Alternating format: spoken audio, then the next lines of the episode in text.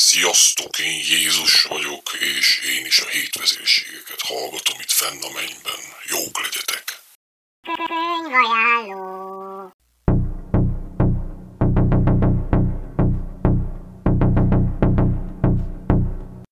Sziasztok, Lilla vagyok. Egy olyan könyvet hoztam, amelyet fiúknak és lányoknak is egyaránt ajánlok.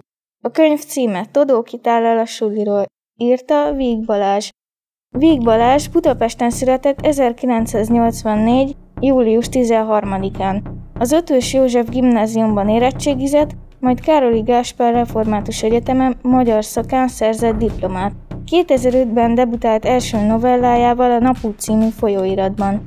A könyv szereplői, főszereplők, Todó, Judit néni, Óvári, Makmoni. A könyv egy iskolás fiúról szól, aki azt meséli el nekünk, hogy milyen nehéz a beilleszkedés és a barátkozás, milyen nehéz elveszteni második végén a világ legjobb osztályfőnökét. Közben nehézségek is jönnek, mert kapnak egy új tanár, Szardi nénit, aki eléggé garamba és szigorú. A könyv többnyire vicces, és meglepő részek is vannak benne. Kedvenc rész, amikor Tudó eltöri a kezét. Tamási Hajni volt az egyetlen, aki ugyanolyan szívesen játszott lányos és fiús játékokat is. Ha akart, tápikázott, pónis matricákat cserebelért, vagy ugráló kötelezett, és ha elunta, akkor segített piros bógarakat darabolni az öltöző mögött. De a káromkodást vagy a böfögést például ő sem szerette. Csajos napot tartott, ezért beállt a Nikolékhoz rajzolni, nem jött velünk pókemberezni, pedig többször is hívtuk. Ha egyikünk a pókember, a többiek a bűnözők lesznek, így van a szabályos játék. Felmásztam a napfára az udvaron. Óvári és Somjani odalent lögdösödtek, lövöldöztek, részegeskedtek, káromkodtak. Mert ezt csinálják a bűnözők. Színészkedés közben észre sem vették, hogy vékony talpú tornacipőmben izzadt tenyeremmel magasabbra másztam, mint ahogy szoktuk.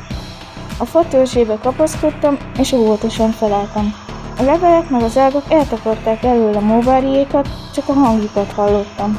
Méregettem, hogy melyik ágra kellene ugranom. Mielőtt elszállt volna a bátorságom, nagy lendületet vettem és elkiáltottam magam.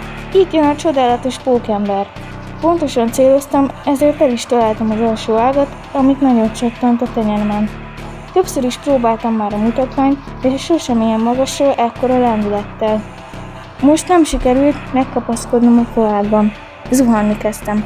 A fa alatt nem műanyag tégla, nem is fű, vagy föld, vagy legalább salakvár, hanem négy repedezett a fa gyökereitől púpos betonnégyzet. A bűnözők elszaladtak a fa alól, Somjani az egyik irányba, Óvári a másikba. Megijedtek a pókembertől, csak nem úgy, ahogy eredetileg kellett volna. Sokkal gyorsabban és sokkal közelebbről néztem meg a beton, mint ahogy terveztem. Az utolsó pillanatban kitettem a kezem, talán, hogy lehessegessem magamtól. Nagyot puffantam, a fejem csattant és a kezem recsent. Néha esténként nehezen megy az elalvás. Most ugyan még csak délután volt, de villámgyorsan elsötétült körülöttem minden. Kellemes simogatásra ébredtem, mintha anyuk eltegetne hétvégén. Nincs iskola, de nem érdemes sokáig lustálkodni, mert kész a palacsinta vagy bundás kenyér a konyhába.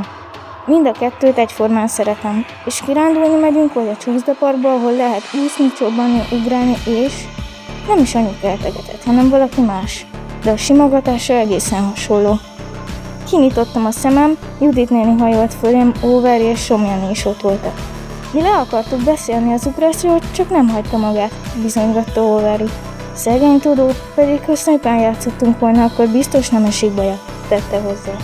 Somjani nem szólt egy szót sem, de olyan zöld volt, hogy azt hittem mindjárt rám esik. Menjetek fel a tanáriba, és mondjátok meg az igazgatónéninek, hogy hívja a mentőket, szólt rájuk Judit néni. Most, hogy végre volt mit csinálniuk, Hóváriék megkönnyebbülten szaladtak el. Jól vagy, Todó? Édesem, mi történt? Magasabbról ugrottam le, mint bárki. De miért? Nem tudom, mondtam, és elcsuklott a hangom. Nem szédülsz, mutasd a karod. Judit néni ölébe feküdtem. Még sosem láttam olyan öregnek és kicsinek, mint most. Nagyon sápat tetszik lenni. Látnád magad? Bagoly mondja verébnek, hogy nagyfejű, mondta Judit néni, és míg rám mosolygott, csupa könyv lett a szeme. Egy pillanatig azt hittem el fogja sírni magát. A főnökeknek egyszerűen nem szabad sírniuk, mert attól nagyon megijedek. A csuklom olyan szögben kanyarodott, amilyet még nem is láttam. A maga fájdalmas módján érdekes volt.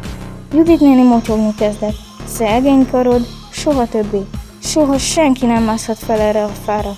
Körbekerítettem, kivágatom, és az udvarra se jöhet ki senki. A legjobb lesz, ha iskolába se jön senki, inkább mindenki otthon marad. Minden rendben lesz, Todó. Az igazgatónéni mindjárt hívja a mentőket, szólunk anyukádnak is. Ne félj, csak egy kis törés az egész. Lányoknak és fiúknak is, alsósoknak, felsőknek és felnőtteknek is ajánlom. Hát vicces, vannak benne szomorú részek is, néha meglepő,